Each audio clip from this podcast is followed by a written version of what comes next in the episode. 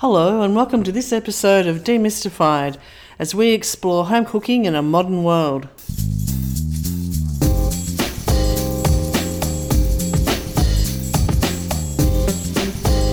In this episode of Demystified, join us as we discuss steam settings and the role they play in cooking using your steam oven or your combi steam oven.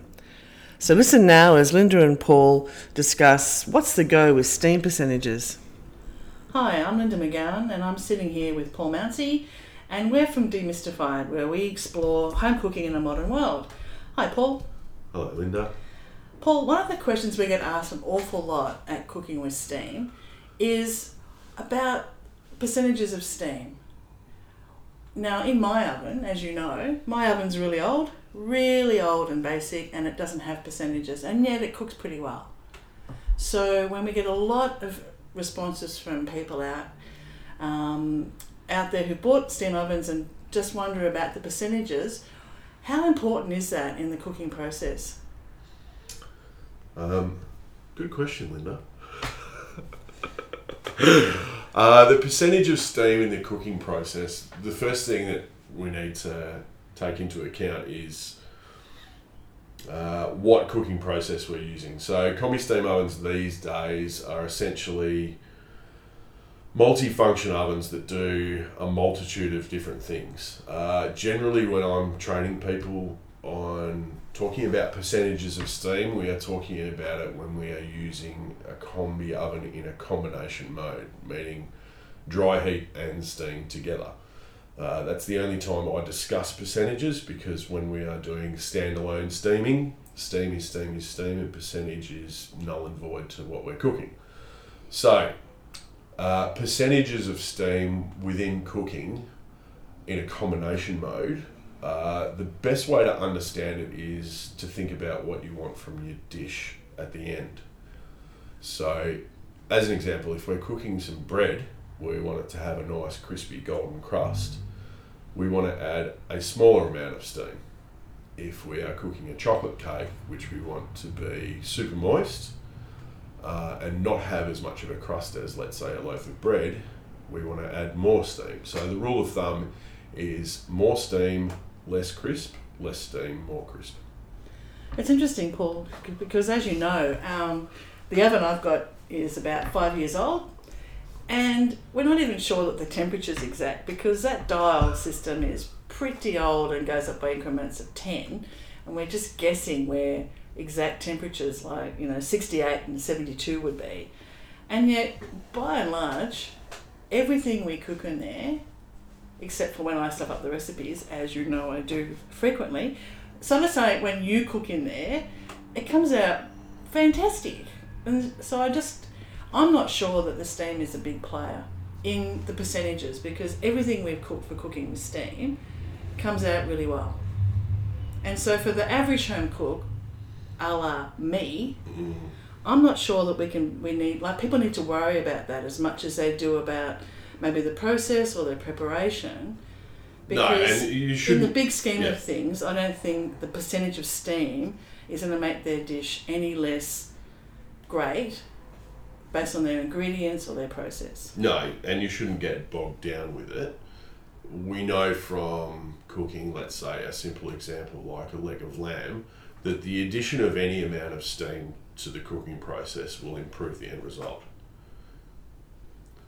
versus dry heat cooking or conventional oven fan force yeah. cooking. Yeah. Um, but it isn't a detail which people should get bogged down with. Um, the difference that most people would notice between a low and medium percentage of steam going into the oven or a medium and high percentage, uh, the difference in the end result that they would notice in their food is minuscule and minute, so they wouldn't notice it as much between a low percentage of steam and a high percentage of steam, there would be a noticeable difference. But the thing about it is, is that it's more about the technique and preparation versus what the oven can do for you. Yeah, because one of the things I've learned from you over the years I've known you is it's all about prep, and it certainly has changed the way I plan out a meal now. But with our oven, you know, the difference for me wasn't so much in the percentages of steam it was the leap from a dry conventional oven into a combi steam oven. That was just revelatory. It was just amazing. I'm not even sure that's a word. Thank Yeah, you for not that. at Paul. Not, thank you for that, Paul. Um, but it was, it was just amazing. Once we got over that uh, that first fish dish that I cooked, that was just appalling. And who thought preset temperatures would work? But once you got over that, and you made that first roast pork, where we just went, that was amazing. And so I think the difference between your cooking in a dry oven, normal oven, to a combi steam is the is the huge revelation. Not so much twenty five to seventy five percent steam or fifty percent, seventy five percent steam. No, and again, it comes back to the actual cooking process for the dish that you're doing and what you want the end result to be. So it needs to be understood that combination cooking, where you're using dry fan force heat and an element of steam, regardless of the percentage of the steam, is a totally different cooking process to standalone steaming. So standalone steaming does not use dry fan force heat; it uses steam alone. So to the point of combi and percentages and you know all the rest of that, it like you say, it doesn't have a major effect if you didn't know it was there, but because you know it's there and because you've used it now, you notice the difference. The learning curve is not in combination cooking. Combination cooking is what everyone does already. It is general 180 degrees fan force cooking. The difference is, is we're adding a percentage of steam to help maintain a moisture content of whatever it is we're cooking. The learning curve in a combi steam oven is standalone steaming and understanding that the trick to that is lowering your temperature and increasing your time. So standalone steaming is the learning curve. Combination cooking is what people already know and already do in their regular day-to-day ovens. It's just that they don't have steam going into them. Yeah, and having now had a combi steam oven, I'd never go back. But that's a different topic for another day. But I think you're right. I, I think for me, the revelation of having the combi steam was in cooking fish at the right temperature and getting it right, not having that rubbery, just inedible mess come out. Yeah, that and that's fish time. that was done in a standalone steam function Yeah, versus essentially a baked fish done with a combination function. yeah. The it dis- there needs to be a distinction made, and so many brands will use so many different terms and marketing terms, especially for what these appliances do. One of them being moisture plus, hot air, humid. They've all got their own particular terminology, but what home cooks need to understand is that steaming food and combination cooking food are two separate methodologies that have got nothing to do with each other. Yes, they both involve steam, but they work totally differently with the food. You're And is it- confused already. I know you can tell by the look on my face. Um, so, So, as in a, a okay, so a, let's say a roast pork recipe. Okay, we're not going to do a pork on a standalone steam function to get a roasted pork recipe. No. We're going to use that combination function to get a roasted pork recipe because steam, standalone steaming, will only get to 100 degrees because steam doesn't get any hotter.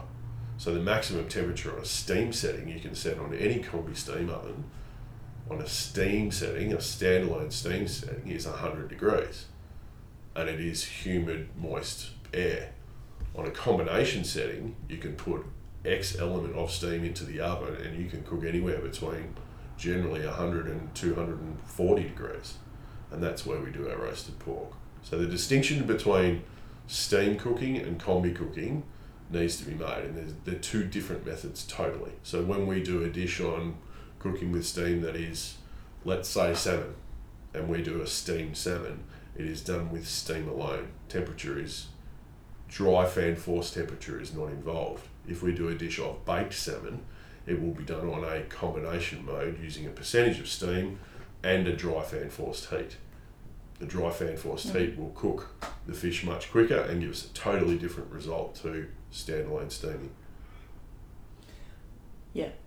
I think.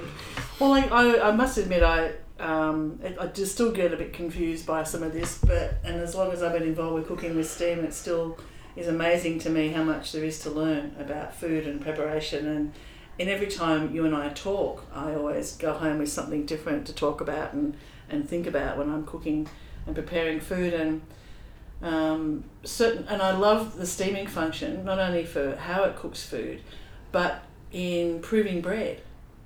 I, I, I also love looking at some of the, the different manufacturers who release their notes and their books on how to use uh, their combi steam ovens, and they often refer to proving bread, leaving the dough on the bench for a period of time, and it's like, Duh, hey guys, put it in, it can do it for you. Yeah. And uh, it's like they've forgotten how good these ovens are, or they don't quite know how good they are and how versatile they are. Yeah, and that's again showing a standalone steam function where we're working with a humid environment to activate the yeast. Whereas when we go to bake our bread, we are using a combination mode with a high temperature and X percentage of steam. It doesn't matter what, but generally a smaller percentage of steam to bake the loaf. So, the you know, given that we are talking about you know modern cooking for home cooks or modernistic cooking, I suppose you would talk about it for home cooks. We're not in the you know business of changing the way people cook. We're in the business of trying to improve their end results through the appliance. Mm. So it, a, a bread is a, a bread is a really good example, and people's different understanding, and manufacturers for that matter, their different understanding of you know doing something as simple as proving a bread. There is methodology and technique behind it, and hitting a bread proof function on your oven if you have one, fantastic. I can almost guarantee you that you could do it manually and set your oven to 40 degrees on a steam setting, and away you go, and it'll do exactly the same job. So we kind of look at what you can do manually rather than what a manufacturer has dictated to you through preset options. Well, as you know, I hate preset options because in my oven, which is uh, about five or six years old, they just don't work. In fact, none of the settings, and I love that even the test, uh, the test cases for um, the oven I've got is get a packet cake mix and put that in. And I thought, yeah, I haven't spent this money on a oven to do a packet cake mix, buddies. But none of the temperatures for veggies work. Certainly, I know from experience, the fish does not work. Yeah, so that I think, and this is only a guess, but I think what manufacturers do with presets and let's say preset recipes, and everyone's coming out with more and more and more. So they think, rightly or wrongly, but they think that's going to be a determining factor of whether a customer is going to purchase an oven or not by how many presets are built into the oven. My view on that is that's not the way to sell an oven, but nonetheless they are there and so they're constantly growing. So you'll get a manufacturer that has got 80 preset functions. And these aren't, sorry, not functions, but programs. And then you'll get one that's got 160 and then 200. The problem is, is that I see it, is that a manufacturer will over engineer a preset program on purpose. Because you being the customer is going to spend two, three, four, five, six, seven, up to ten thousand dollars on an oven, and expect to be able to put your chicken in and have it cook perfectly. Now, if the chicken's slightly overcooked, you'll let that slide through a preset program. If the chicken is undercooked and raw, and you've had it on a preset function dictated by the manufacturer, are you going to be happy with spending your ten grand on your oven then? No. Wouldn't have thought so. No. And the problem with oven programming and presets for ovens is again, it's like writing a recipe. It's down to interpretation.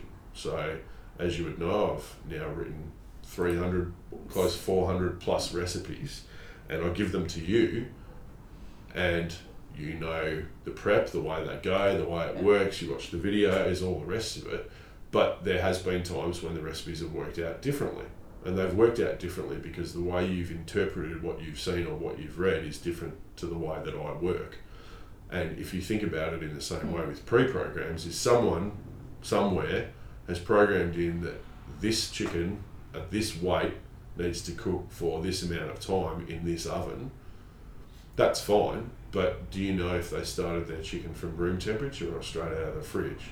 A lot of people might get their chicken straight out of the freezer and put it in the oven and think that it's going to work.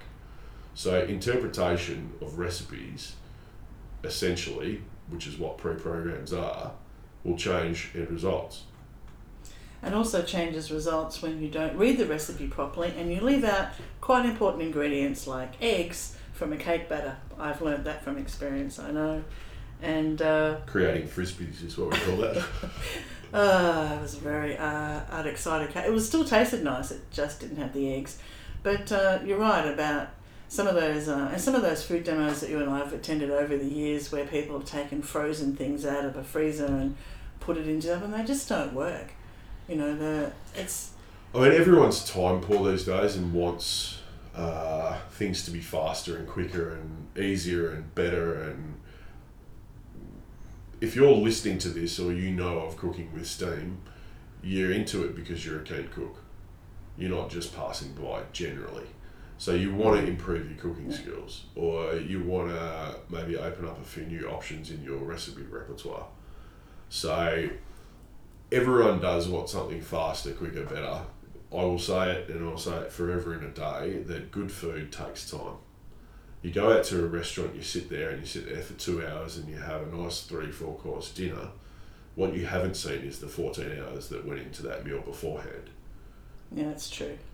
Well, I take issue with a little bit about what you said before about not wanting to change the way we cook.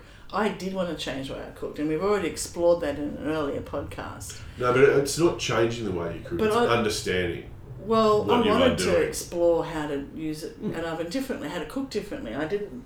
I wanted to cook fish, and I'd never ever cooked fish properly before, and it tasted terrible. And the other night, uh, Dougie was away, and I invited some girlfriends around, and I cooked a fish dish, the snapper with leek, and I cooked that from scratch in front of people, and it was effortless because I knew the process, I knew what to do, I'd planned it, um, but I would never have cooked fish ever before.